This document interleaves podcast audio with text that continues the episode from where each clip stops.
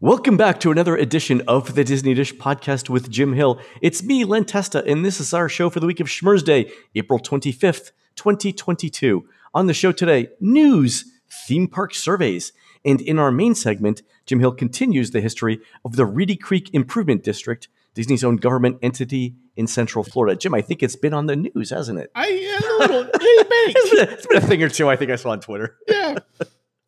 All right, let's get started by bringing in the man who says the only women that call him baby are his wife and that nice elderly waitress down at the Waffle House. It's Mr. Jim Hill. Jim, how's it going? It's going well, Len. I, Len, you know Dirty Dancing, the movie, not the choreography, right? I know both, Jim, because I'm a sensitive individual. Go ahead. Oh, you then know the famous line from that film that nobody puts. baby, puts baby in a corner. Yeah. Well, that's like, why is it that every time I go to the Waffle House, the waitresses insist on seating me in the corner of that restaurant? you know, interestingly, they always put me at the bar, and I wonder if it's if it's to keep an eye on me.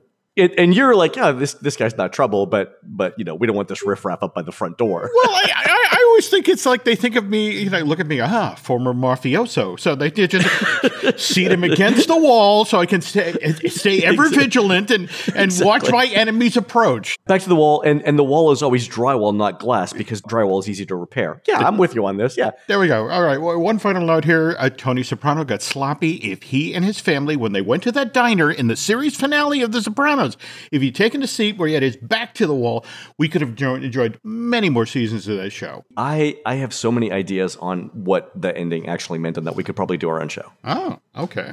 All right, Jim, let's do a quick shout out to subscribers over at disneydish.bandcamp.com.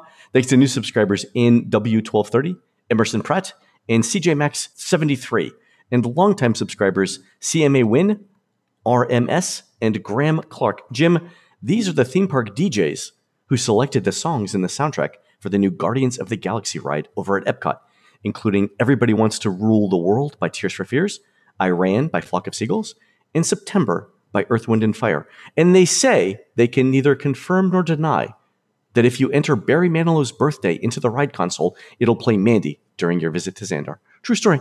Hmm. I think I'm going to be punching some numbers in next time. Actually, I love all of those songs, and I really do like Mandy. I think the lyrics in Mandy are actually they're really good, right? Where, where, where, where Manilow actually says Mhm. uh, and- and that he he's, he's having trouble thinking of the rhyme for the Mhm. next line. Yep. Like that is both it's both meta and also very poignant because it's personal. I I love that song, and you know you know what's the funny thing is how I love the song Mhm. not from when it was played on the radio. I love it from the episode of Angel on the WB where they had to, to karaoke it. And I was like, this is there's nothing wrong with the song. This this this, song, this song's fine. I'm sorry for what? That was 70. So what? 30? Oh, God, 45? Yeah, but I only only I only started liking it like in the last 15 years. Okay. Yeah. Well, again, you know, th- th- sometimes Len, I lie awake at night and sit there and go, she came and she gave without taking. How is that possible? but he sent her away. Well, there you go. All oh, right. Oh, it's the story. It's like Romeo and Juliet, but in a three and a half minute song. and then, beautiful. you know, is it, is she, he sent her away at UPS, FedEx, where there, there holes in the box so she could breathe. I mean, again, questions, questions, questions. there has to be a college class on the on interpreting the lyrics of Barry Manilow. Has to be. Has All to be. All right, Jim, let's do the news. Folks, the Disney Dish News is brought to you by Storybook Destinations, trusted travel partner of the Disney Dish podcast. For a worry free travel experience every time, book online at storybookdestinations.com. So, as a reminder, uh, Jim, you and I are doing the second annual Gingerbread Challenge in Walt Disney World starting Friday, December 2nd, 2022. It's a weekend. Also, we're looking at March 30th through April 1st, 2023 for our group cruise on the Star Cruiser Halcyon. Also, a Thursday check-in and a Saturday checkout. Uh, visit storybookdestinations.com slash Disney Dish to sign up for these events. In other upcoming things, Jim, I don't know if it's been announced because we record this on Thursday, but I'm told character dining is coming back to Ohana soon. Hmm. So maybe by the time the show comes out, who knows? Okay. In other dining news, I was over at the Grand Floridian last night, mm-hmm. and I heard Israel has left Citricos, and we all know that that means we're on roughly a 60 day countdown now for the opening of Victoria & Albert's. It's possible hmm. at the Grand Flow because Israel is going to go manage that. And I think we said, uh, Jim, on last week's show that our friends in the French automobile tire business are planning a trip to VNA in mid to late summer. So things are coming together nicely there. Hmm. Ooh, okay. Can't wait to hear what they have to say. Yeah, it should be good. Also, cast member previews have started for Guardians of the Galaxy. I've heard nothing but good things about it. Have you? Have you heard anything, Jim? I've heard more fun than thrilling, but definitely Yeah, fun. yeah. A great addition to the park. I did too, and I heard the um the it's a very smooth coaster. So uh, so I'm looking forward to comparing that to like Velocicoaster, which is my current favorite in all of Central Florida. Um, my preview's May 7th, so I'm looking forward to that. Um, that's a Saturday, so I might have to record a special segment for Aaron to introduce to the show for Schmurz Day, May 9th. So we'll see what happens there. Cool, cool. Also, Jim, um, last thing for news, I'd like to introduce a new segment to the news part of the show, and that we should offer on an irregular basis. And I'd like to, Jim, I'd like to call this new segment, and I know this is going to be popular. This week in ice cream. Dun, dun, dun. All right, here we go. So here's how it started. So our friends Mike, Jason, and Scott, with special guest Griff, were in Brooklyn at the beginning of the month for a special live episode of their show, Podcast The Ride. So, Jim, you've you've heard these guys, right? oh, yeah. No, no, great, great show.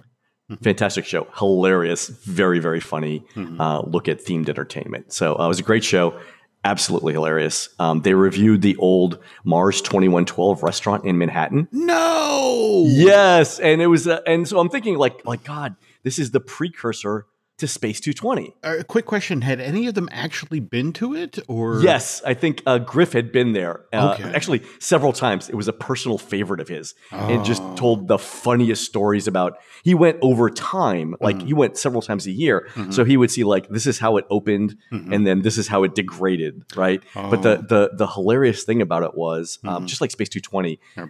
the idea was that you're in Manhattan, but you get transported to Mars, Mm-hmm. right? And, and in the case of Space 220, it's the space station, right? But you get you get transported to Mars uh, to eat. So there's actually this like hydrolator type idea where you're on the space Absolutely. I mean, I, I, not to interrupt, but Nancy and I actually went to this place once when we were in New York, and I, I still remember to this day because they had characters that would wander the restaurant. God, they did, Jim. They Yeah. did. Okay, and so Nancy is is eating her dinner, unaware that a character is coming up on her blind side. You know, it just so she looks up from her her pasta dish, and the scream. You know, just Oh, yeah. it was a fascinating place to go to once. So I'm. Applause to Griff for going back because it's like, wow, this stove is hot. Let me put my hand on it again. So, yeah, I mean the thing the thing that I learned from this, Jim, is Hmm. that the average New Yorker loves when strangers surprise them.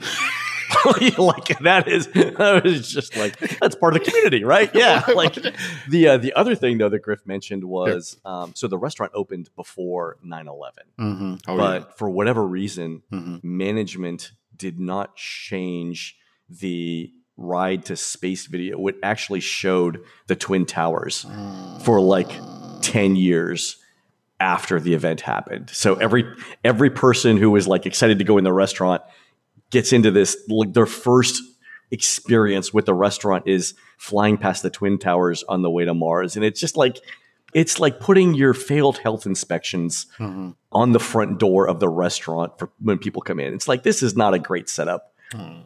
Anyway, so the event was hilarious. Mm-hmm. If the Podcast The Ride people ever do a live event near you guys, mm-hmm. go do it. They're super funny and they're all good people too. Mm-hmm. Anyway, as you can imagine, a bunch of Disney Dish listeners were at this event too because you know Disney podcast thing. So I met a, uh, a listener there named Jackie, Mhm. and Jackie said that when I visit Maine to complete my visit to all 50 United States, I should stop by her ice cream parlor. And here I have to say that Jackie is one of those like no nonsense New Englanders because the name of her ice cream parlor is Jim, Mhm. the Parlor Ice Cream Shop. you gotta say, I mean, it, you, you gotta say something for the the taciturn, you know, nature of of of New England communication, right? I mean, it's just like here's what it is. more to the point, the brilliance from a Google search point of view. you Yeah, know, exactly. Yeah, no, like super smart. Yeah, maybe. Yeah. So she's both she's both uh, succinct and smart. There we go. So I was intrigued by like how Jackie described the ice cream flavor. So I ordered five pints off the web, Mhm. uh, and in the interest of science, Jim, you understand, I tried them all. Uh, here were the flavors. Mhm. So the first one was uh, tahini brownie, which is you know um, sesame seeds mixed with uh, brownie uh, chunks in in ice cream. It was it was delicious. I'm not a huge fan of sesame, Mm-hmm. but this was delightful. Um, the other one that she sent in was uh, miso caramel, Mm-hmm. which was a red miso caramel ice cream. And the the cool thing there is you got both salt and sweet, which Mm-hmm. you kind of like it in ice cream. There was a sweet cream, which is sort of like the base for everything else. Mm-hmm. My two favorites: orange blossom creamsicle. I am a sucker for creamsicle. Yeah, yeah. Yeah, Mm-hmm. I ate all of this in one sitting watching you love it. Well, but, but again, you- vitamin C, Len, citrus. Okay, It- exactly. It, it was a it was a serving of fruit. That There was we my go. take on Okay, this. Right? yes, mhm. It's it's all about health, Jim. Just get on board. There you go. But the one that I loved was it's called Luckiest Charms. Mm-hmm. It is Lucky Charms in the sweet cream milk, including the marshmallows. And my I looked at this and you open it up and it's like it's obvious what this is, right? Mm-hmm. And I thought to myself, how has no one else done this? It was perfect because I mean ice cream tastes like milk Mm-hmm. and this is cereal. Like how have how have we progressed 2022 years after the birth of Jesus without doing Lucky Charms as an ice cream? Like, what did we miss as a society? Interesting side note here, Len. If you check the menu for the Last Supper, right there, luckiest charms. Luckiest Charms. There we you go. go. So- That's it. Also, I don't want to go into this, but no one has ever commented on the fact that the Last Supper was actually a table for 24 and they only used half the seats. and as a, as a as every restaurant person I've ever looked at probably gets like the eye twitches when they see that, and you know it was it was separate checks. Anyway, Uh, one final note.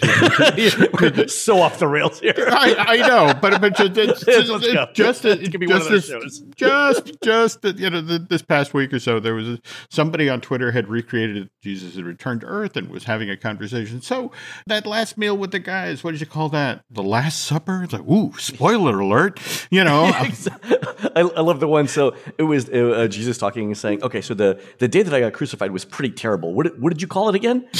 yes, Good Friday. Yes. okay, we apologize Anyway, for all right. all those We're who offended. Moving on now. So. All right. So Jackie mentioned, that, by the way, all the d- flavors are delicious. Mm-hmm. The website is um, with dashes between it, the dash parlor dash ice dash cream Mm-hmm. dash co dot myshopify.com. But if you Google in the parlor ice cream co on my Shopify, they'll find it. Then, then, so I, I, I wrote to Jackie, I'm like, oh my God, these are delicious. You know, Mm-hmm. let me know the next time, you know, let, let me know where this place is. So when I get it to me, and I'm, I'll, I'll visit. Cool, cool. And she's like, and then Jackie mentioned, well, Mm-hmm. she kind of teased really the idea of a new ice cream flavor for this show called Hank Conley. Oh, And that's my exact reaction. So I put it to you, Mm-hmm. dear listeners. What should go in a flavor of ice cream called Hank Conley? Obviously cone, but what else? Uh, and we could more to the point. We have some time to sort of test and adjust out, out ahead of the event next April. Ooh, I feel like we could get this done before Tron opens. I feel like we could. well, yeah, that's calendar 2025. Absolutely, Len. We can get this done. All right. The uh, the other ice cream news is that Salt and Straw, which is a Portland-based ice cream shop, has opened in Disney Springs. So through Jonathan, a friend of the show, who runs a little thing called Joe Coffee in New York, I was able to get into the preview on Tuesday. So I met Kim and Tyler, the founders, um, and we tried a dozen flavors. A lot of it, Jim, frankly, incredible. So Tyler handles the flavor profiles, and he was describing what he had done for research for this flavor called cinnamon snickerdoodle, which, by the way, is either the best dog breed name ever or the most delicious flavor of ice cream you've ever tried, or it could be both. You never know.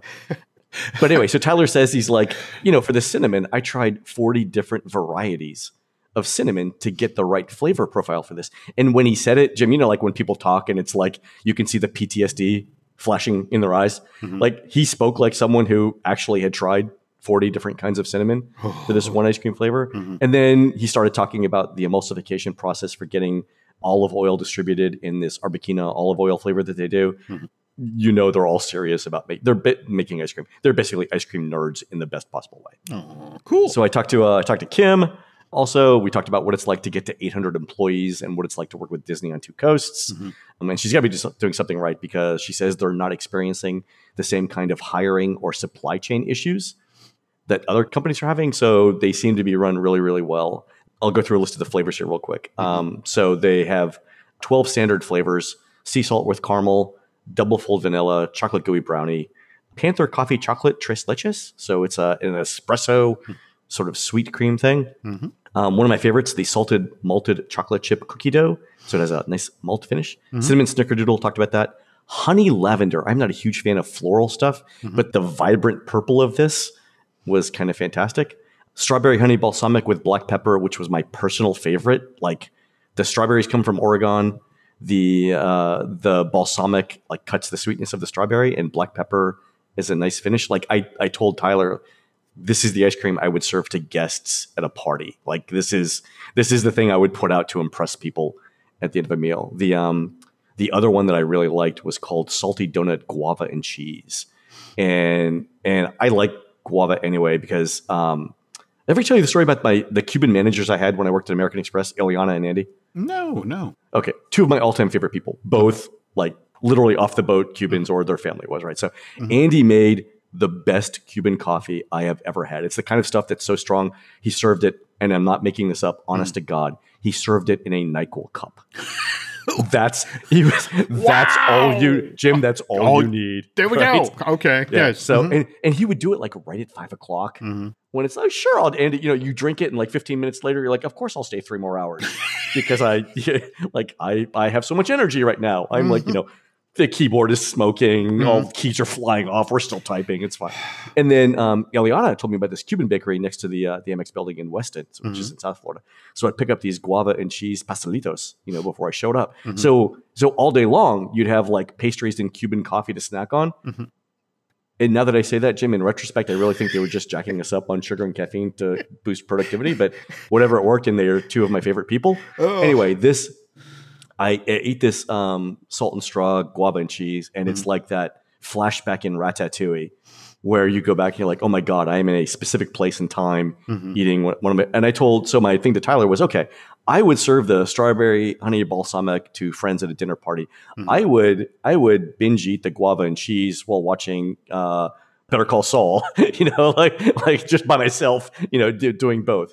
It was it's incredible. Um, they also have a couple of uh, vegan flavors. They Mhm. do a freckled mint chocolate chip with a coconut base, Mhm. and the interesting thing about that was the way the mint cancels out sort of the coconutty flavor Mhm. of the coconut. 'Cause sometimes you get coconut based ice cream and all you can taste is coconut, even if they're Mhm. trying to do other flavors. But that worked really, really good. And then they did a uh, roasted pineapple coconut sherbet, which I thought it was ice cream. I, I, I couldn't tell it was sherbet. So fantastic stuff. The um, as far as prices go, Mhm. uh, a scoop is around six dollars. Two scoops are around eleven dollars. But Jim, the four scoop flight Mhm. is just under fifteen dollars. So here's a consumer tip: Mhm. the break even for the flight is three scoops. So if you have three people or you just want three scoops, the flight of 4 Mhm. is actually the better option. I have to say those last two flavors, the the flecked mint chocolate and the roasted uh, pineapple. I, I think that's what Nancy and I are going to do when we, we check this place out. So Oh, it's great. incredible. Yeah, I mean, I would definitely get the flight. So get you know, pick two more too. And they do a, a series of other like limited edition flavors, Mhm. and the flavors change the first Friday of every month. Mhm. And you know, when Tyler was saying this, I'm like, well, how much lead time do you need Mhm. to to change the flavors? Because again, supply chain research, Mhm. testing, right? And it's basically 12 to 14 months. Wow. That's some dedication to to the cause. Yeah, I really like them though, and and Jonathan was great. He was telling me like, look, you're gonna love these people, and it was true. They are not only are they good people, but they're producing some really incredible ice cream. I think it's a a very good addition to Disney Springs. It's also right across from Jaleo, which I love Jaleo, so you can go back and forth and do both. Check it out the next time you're there. Okay. Uh, uh, one final note: did just check in with the Westminster Dog Show, and there is in fact no cinnamon snickerdoodle. So Len, move now. Okay, all right. I I need someone with a brown colored poodle and a schnauzer. Well, it doesn't have to be the same person, but if you could, you know. All right. Okay. All right, uh, Jim, time for surveys. So last week we mentioned that our friend Catherine had got a survey from Disney that could best be described as Disney asking, Tell me how I could be a better boyfriend 10 minutes after they break up with you. And then, Jim, Disney sent her a second survey, which is like asking, And how did my mom treat you, baby doll? Ten- 10 out of 10 points here for uh, to Disney for ripping off the band aid. Mhm. Um, would, would you like me to go through some of the questions? Jim? Absolutely. All right, here we go. So, uh, so one of the interesting questions was: Did you experience Star Wars: Rise of the Resistance during your visit to Disney's Hollywood Studios. And I think, Jim, we've talked about Rise of the Resistance is averaging two hours of downtime per day, which is an insane amount of downtime for an e ticket ride on a consistent basis. That's not the worst day that they've had. That is, Jim, average, two hours a day. All right. So the uh, the options for responses were yes, I rode Rise of the Resistance using Lightning Lane. Yes, I rode it using the standby queue. Yes, I wrote it using both the standby queue and the Lightning Lane. No, I didn't write it, but I wanted to. Mm-hmm. Uh, and no, I wasn't interested in writing. And so Catherine had selected, mm-hmm. no, I didn't write it, but I wanted to. Mm-hmm. So the next question after that was, why didn't you write it? Hmm. And Jim, this tells you that Disney is definitely hearing what we're hearing. We had to leave the line before it was our turn to ride. The wait time was just too long to join the line. The line was closed when we got to the ride. And that would happen if you know the, the park's closing or whatever. The ride wasn't operating. Ding ding ding ding ding. Mm-hmm. And then there were no lightning lane options available. Hmm. All valid reasons, right? They are. I'm actually surprised that they turned that into a radio button where you could only select one hmm. rather than checkboxes. Because I know, for example, when the ride doesn't operate, like if hmm. you show up and the ride is broken down and you come back later, mm-hmm. The reason why the line is so long is now they've got to do make goods or mm-hmm. you know to, they've got to redeem everyone who had a lightning lane mm-hmm. during the downtime and they basically shut off the standby queue. So multiple things can be true here is what I'm saying, even though it's a radio button and you only get to select one. Mm-hmm, the other one uh, question that I loved was please rate your experience using Genie Plus during your recent visit. Excellent, very good, good, okay, just poor. And Catherine selected poor, which I understand. So, of course, the next question was why do you think it was poor? And again, if you think about all the feedback Disney is getting about Genie Plus, here's the list that shows they know what the problem is, right? Mm-hmm. The reasons that you could select for explaining why Genie Plus is poor value it costs too much. I could only book one at a time. And again, remember with FastPass, you could have 3 I spent too much time checking on Lightning Lane availability on my phone. From your lips to God's ears, Catherine. Mm-hmm. I was unable to pre plan and purchase the attractions in advance. Again, that's a difference between FastPass Plus and this. Mm-hmm. The attractions were sold out too quickly. Mm-hmm. The time between booking and returning was too far apart. I couldn't get the times I needed. Mm-hmm. It was an inconvenience to wake up early every day to book attractions during my vacation. Jim, Yeah. the, so what you're saying is the problem that they fixed with FastPass Plus that they unfixed with Genie Plus is now a problem again. Ha! Go figure. Wow. Jim, who could have foreseen this? I love that at least this question is in the survey, Yeah. which means And the interesting thing about this is it's checkboxes, so you could you could select multiple things. Mm-hmm, mm-hmm. Catherine selected like four at the top. I, I think she just got tired and didn't get to this one. Yeah, no, I mean you got to give Catherine credit. She she spoke her mind. She spoke did, truth to power did. here. Thank yeah, you. and the answers were beautiful. Like I completely agree with all, all of her answers. A couple of other um, uh, responses she could have chosen. Hmm. Most of the attractions in Lightning Lane weren't worth paying extra for, and that would probably be the shows. Mm-hmm. The wait times to ride using the Lightning Lane were too long, and our friend Jim Schul has pointed this out in Mm-hmm. Disneyland. It's an issue. I didn't get to ride the attractions I was most excited about riding. The attractions I wanted were not in Genie Plus. Mm-hmm. I didn't get to ride enough attractions and other. So I think that's a fairly comprehensive list of what we've heard the problems are with Genie Plus. I think to give them give Disney credit for again ripping off the band-aid, mm-hmm. right? Yep. The next question though, which I love, is basically the equivalent of, and what did you think of my mother's cooking? right. it's how does the number of attractions at which you use Lightning Lane compare to your expectations? And Catherine here selected worse than expected. There are only three choices, like mm-hmm. better, about, or worse. Mm-hmm.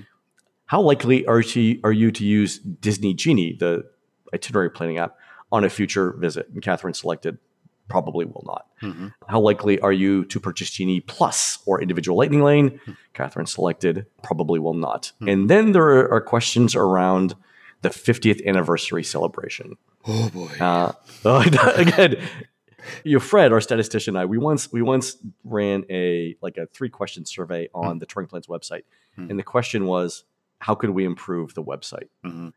And Fred and I got through like two questions before we opened up a bottle of bourbon each to start drinking. I mean, the the feedback was excellent, right? Mm-hmm. But it is when you ask people like, "What could I do better?" Mm-hmm. and be honest, and they're honest. Yeah. It's you got to be ready for it. It's it's a day. Yeah, It's mhm. yeah, it's uh, it was a, it was a long weekend. So Mhm. anyway, um, how did the Walt Disney World 50th anniversary compare to your expectations? And Catherine selected worse than expected. And then the other question that was interesting here, and I've never seen this one before. How much do you agree or disagree with this statement? Hollywood Boulevard or the front of the park was too crowded. Wow. Strongly agree, some would agree, neither agree, some would disagree, strongly agree. And the interesting thing is there was one of these questions for every area of the park. And I think that's interesting because it shows that Disney's already thinking there might be a problem. And then have you have you seen how much construction staff hiring Disney's doing, Jim, right now? I have not. That that's They wow. are they are hiring a number of not only construction people but project management that is way beyond like I mean the only thing we know that's really going on is they got to finish up Moana and we've got the Poly DVC. Mhm. There's no way they're hiring that many people for those two things. Something something's happening. Interesting. Any chance any of these folks are going over to Lake Nona? I mean maybe, but isn't that the third party doing the development? Interesting point. Okay, I'm just spitballing here, but wow. And then the next question was like from Disney was how soon or what point during your visit was the studios too crowded? Mm-hmm. And Catherine wrote at park arrival, and which is true. Like if you've been there at park arrival, mm-hmm. there's a huge congregation of people going to Runaway Railway or Slinky Dog or mm-hmm. Rise of the Resistance, and and that's that's basically it, right? Think about when they were putting in the Skyliner station, all of the work that they did on the entrance plaza to supposedly speed people in. Because remember, they were building Star Wars Galaxy's Edge. Yeah, and they they redid the front of the park to be instead of a straight line, sort of L shaped, where you could bring people in from two different sides, mm-hmm. from the trams and Yes. the buses. Yes. and from the parking lot in, in Skyliner, right? Mm-hmm. But then, Jim, they only use half of that. They only use half of the L shape for entrance in the morning, which is which is bizarre to me mm-hmm. because no one's exiting the park.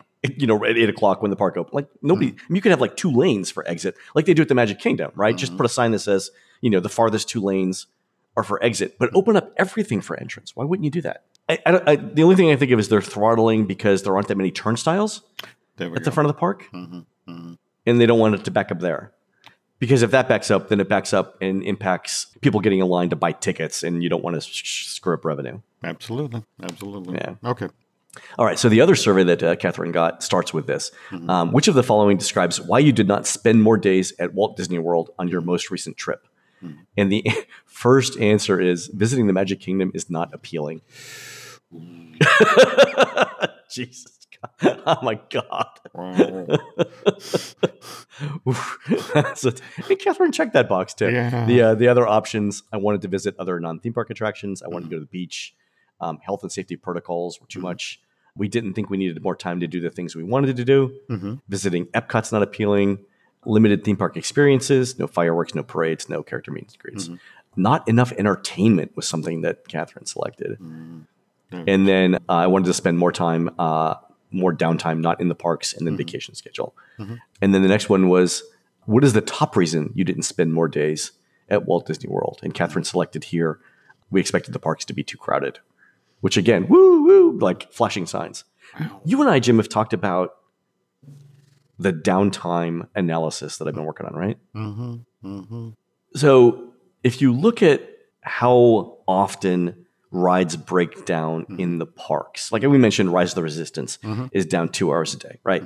Um, Remy's down more than an hour a day. Mickey Minnie's Runaway Railway, I think, is about an hour a day. So if you think about, you know, there are 11 attractions in Hollywood studios. Tower of Terror is running on half capacity basically all the time because there's problems with the shaft, right? But if you think about the amount of capacity impacted by the very best ride on the very best rides at Hollywood Studios. My question was, okay, how much of the park's overall capacity is lost every day to downtime? Like is downtime enough of a problem, right? And it's really prevalent at three of the four parks. It's prevalent at Epcot, at the studios, and at Animal Kingdom because they have the fewest rides, mm-hmm. right? So when in Animal Kingdom, for example, when Expedition Everest was down for an extended period mm-hmm. because of you know refurbishment, that meant that the headliner rides that were left were Flight of Passage, Kilimanjaro Safaris, and Dinosaur, mm-hmm. right?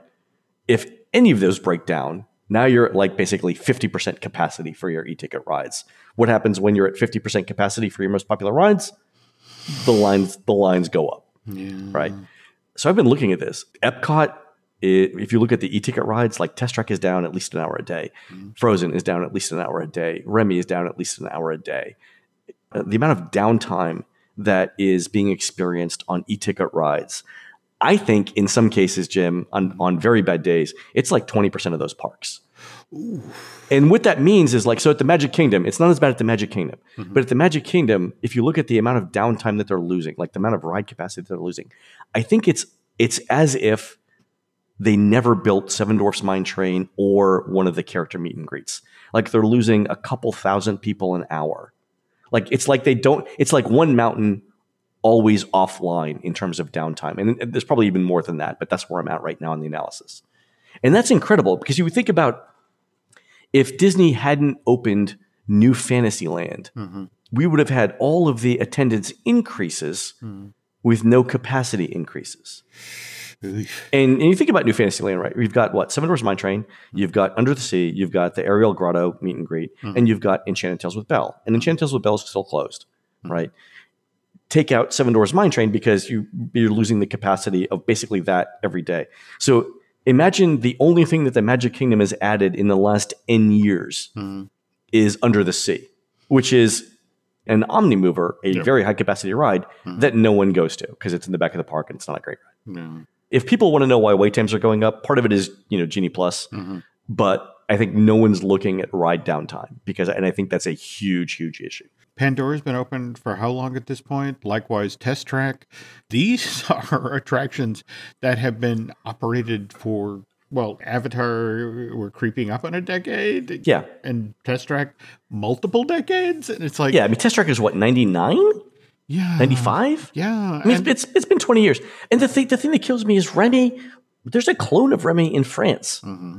That does not break down this often. Rise of the Resistance in California mm-hmm. doesn't break down as often. It's like what what happened here? And we've we've talked to our friend Jim Shull, former Imagineer Jim Shull, Yeah. about the Remy thing, which we will talk about later on. But there's some reasons for that. But still, it's like you know, okay, even even if you know the reasons and they're valid reasons, the end result is still we haven't increased capacity in the parks at all mm-hmm. in the last decade.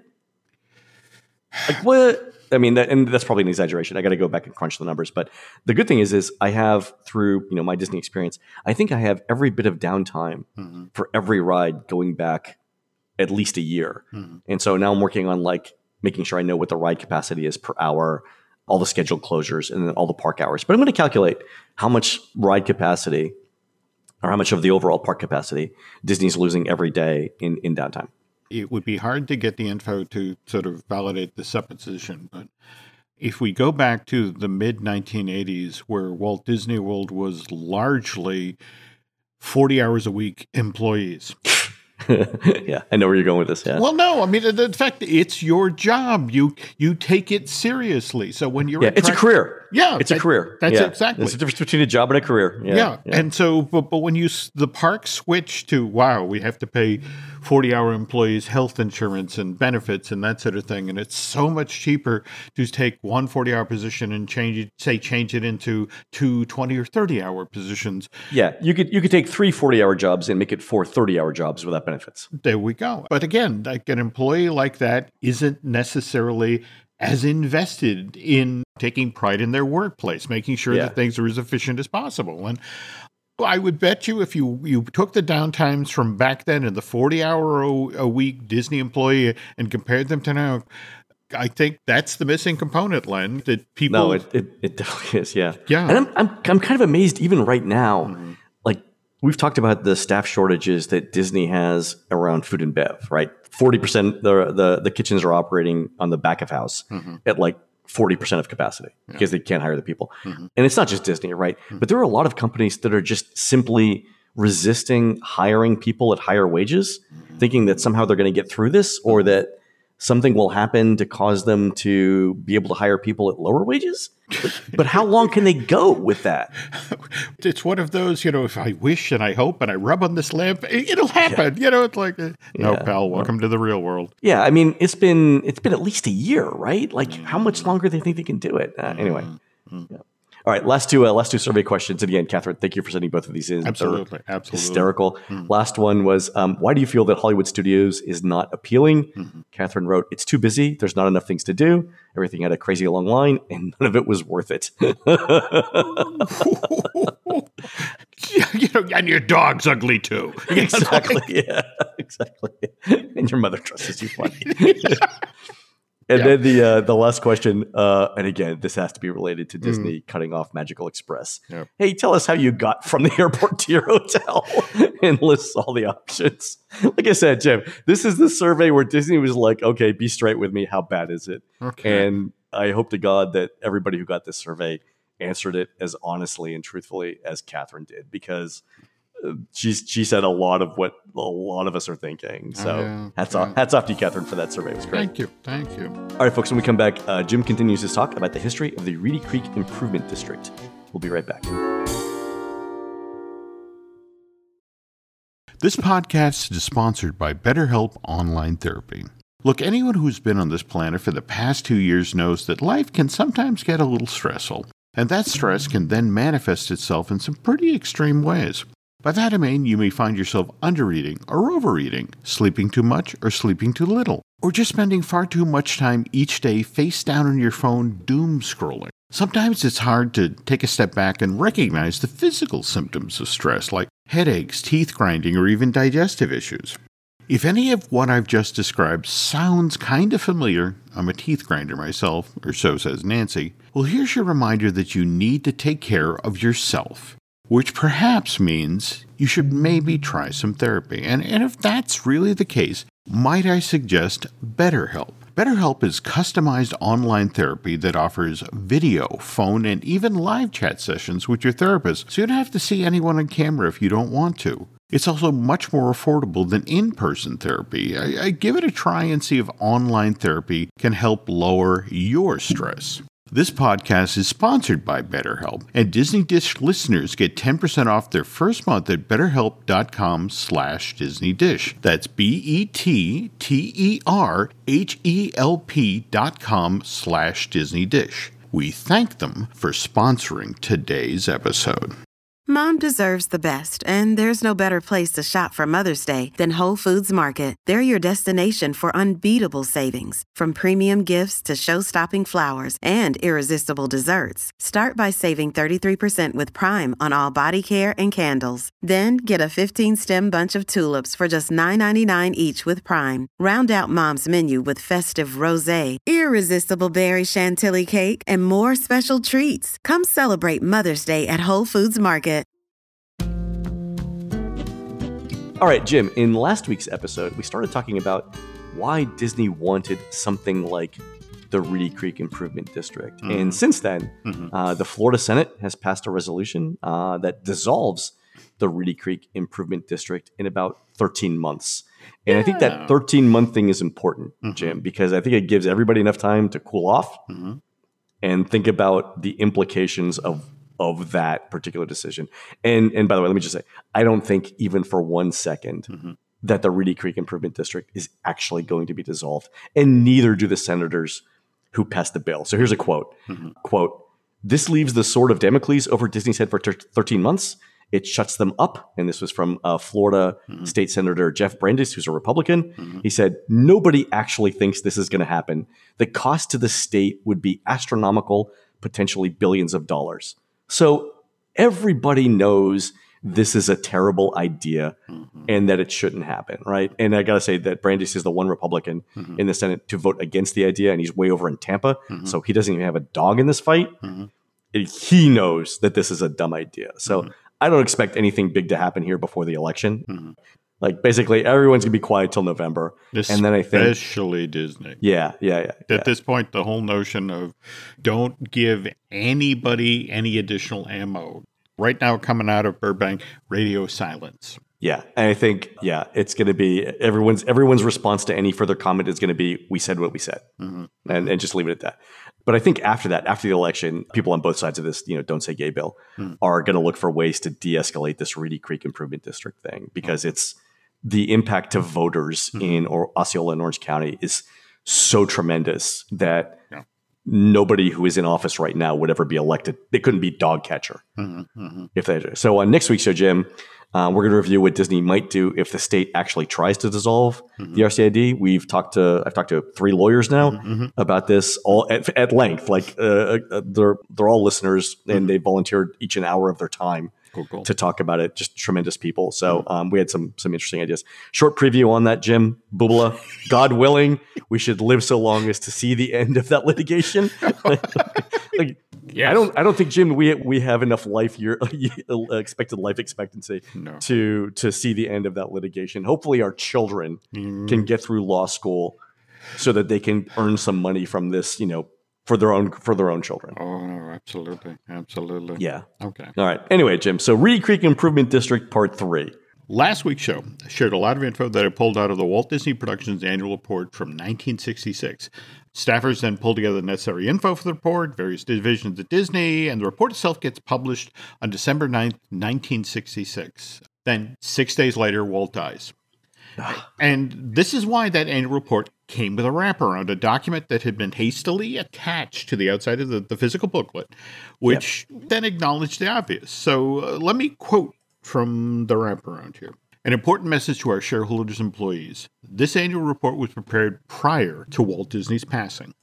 The enthusiasm for the future you'll find in these pages stem directly from Walt. In this report are the facts that support this enthusiasm. It should confirm to you that the substantial creative assets of Walt Disney Productions, our motion picture properties, uh, completed and yet to be produced films, real estate, Disneyland, character merchandising, music publications, and the world famous Disney name will result in a successful future. It was Wal- Okay. it was Walt's wish that when the time came, he would have built an organization with the creative talents to carry on what he had established and direct it through the years. Today, that organization has been built, and we shall carry out this wish. And There you go. we close out with Walt Disney's preparations for the future is a solid creative foundation.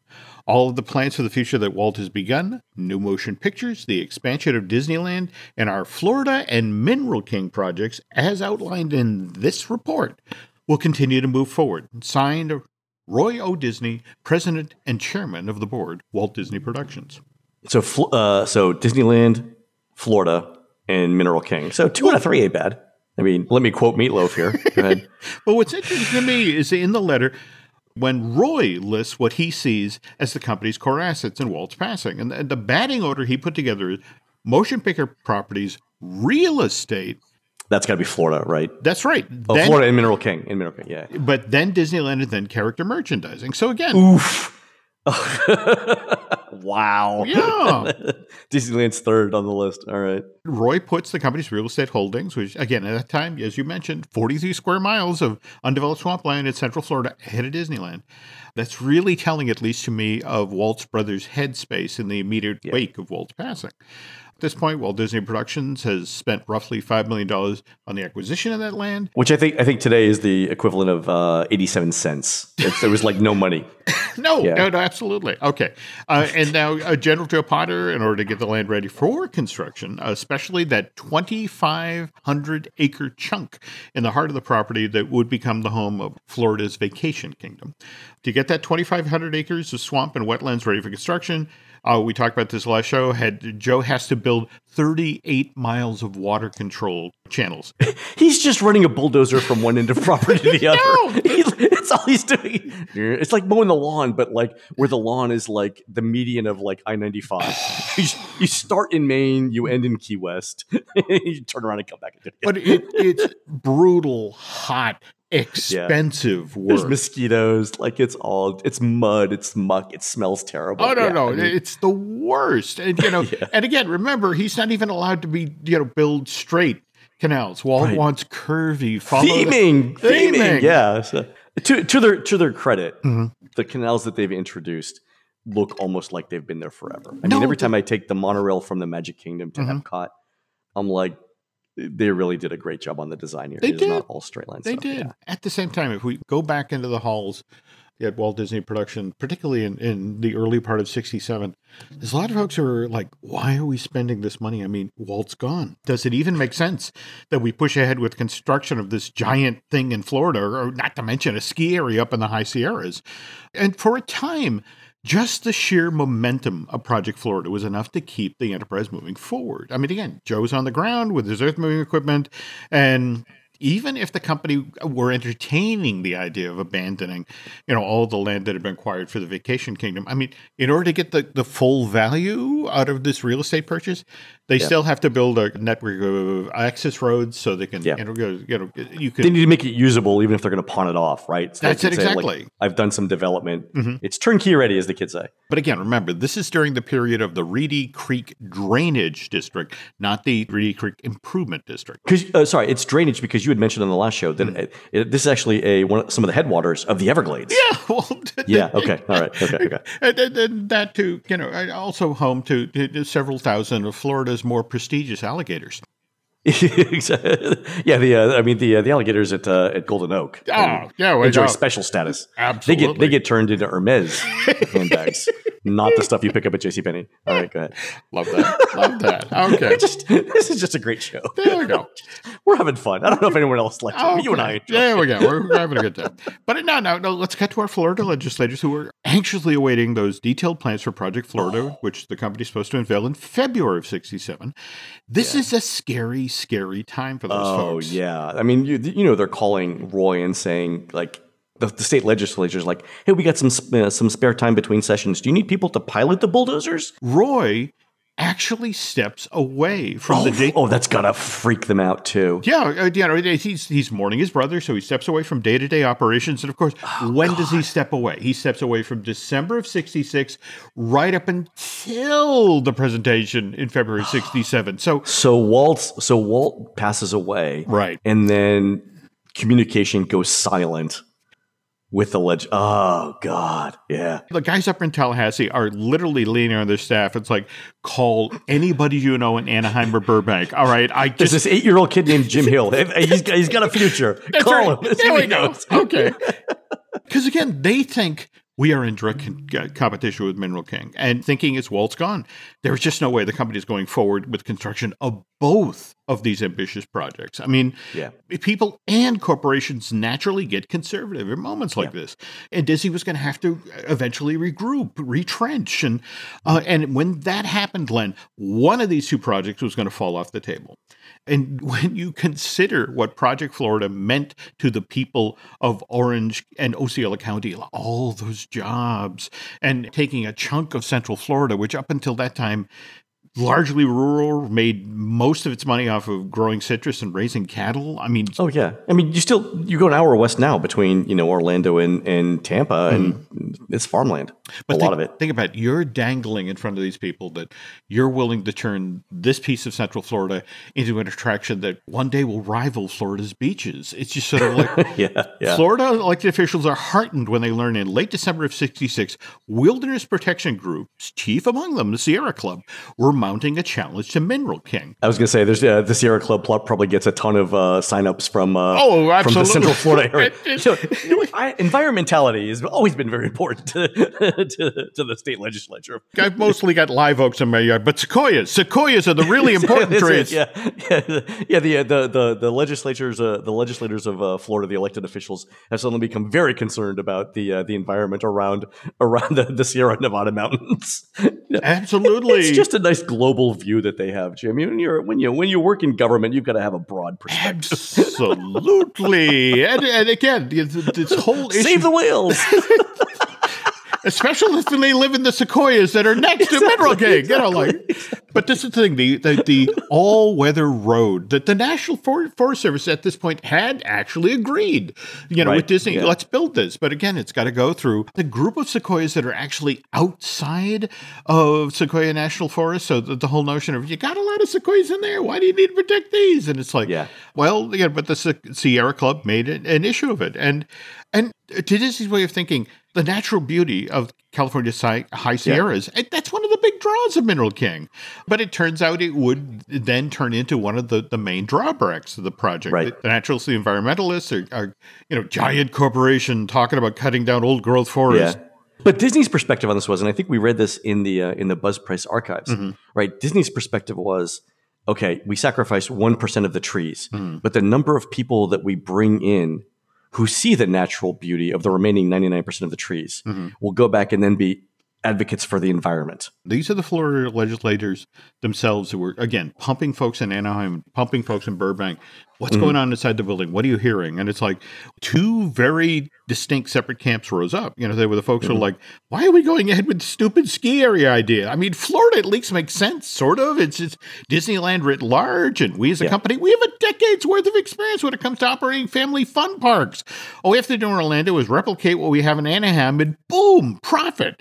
On the other hand, there's this camp within Disney. It's like, look, we need to grow beyond just producing movies and operating theme parks. That's that's what Walt wanted. He wanted the company to keep changing and growing. And company does actually have experience operating sports related operations. I mean, look at the Celebrity Sports Center in Denver. We're the, we've been the sole operator of that seven acre thing with its 80 bowling alleys and Olympic sized pool since 62.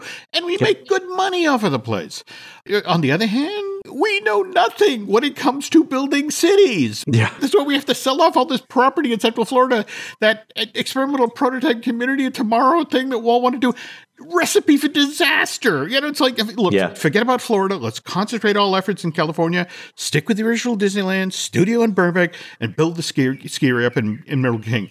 So picture this: you're you're an official in Tallahassee, and you're hearing these two very strong voices come out of California, and it's like even the people at Disney aren't sure whether they want to go forward with Project Yeah. Florida or Mineral King. So at this point, in order to get Walt Disney Productions to say yes to proceeding with the development in Florida, Florida officials literally have to create a guide path to Disney saying yes, remove every impediment Yeah. you know that the company is facing to, for building anything beyond you know those 38 miles of drainage canals and those access Yeah. roads. Yeah, I mean they're they're looking at it saying we have to be proactive here. And but here's my question: Mhm. Were they proactive just because of the Mineral King thing, or did they look at Walt dying and Roy stepping away and saying, "There's a leadership vacuum here. We need to Uh, we that- need to do something." That was the scary part. So it's like we need the tier of management directly below Roy to be voicing opinions to the effect of we need to go forward in Florida. Look what's happening there. So this will mean, you know, in order to get that glide path, we have to relax a lot of Florida's zoning reg- regulations and building codes. And mind you, Len, Florida had done this before. In the early 1960s, when developer Del E. Webb expressed an Oh, okay, yeah, yeah, yeah, when he expressed an interest in building an East Coast version of Sun City, that hugely popular retirement community, which he'd established in the Southern California desert outside of the tiny town of Menifee. Sunshine State officials bent over backwards to make Del's dream of a Sun City in Florida a reality. In order for to get Webb to build Sun City Center, which is in uh, southern Hillsborough County uh, to the south of Tampa and to the north of Sarasota, on hey 16 square miles of swampland, uh, Florida makes all sorts of concessions as a developer. It, it- it- Yeah. keeping the, this huge chunk of property unincorporated, for example, and in the end, that was enough to convince Webb to buy this 12,000 acre property in early 61. And today, Sun City Center, an age restricted retirement community, is home to over 30,000 people, Len.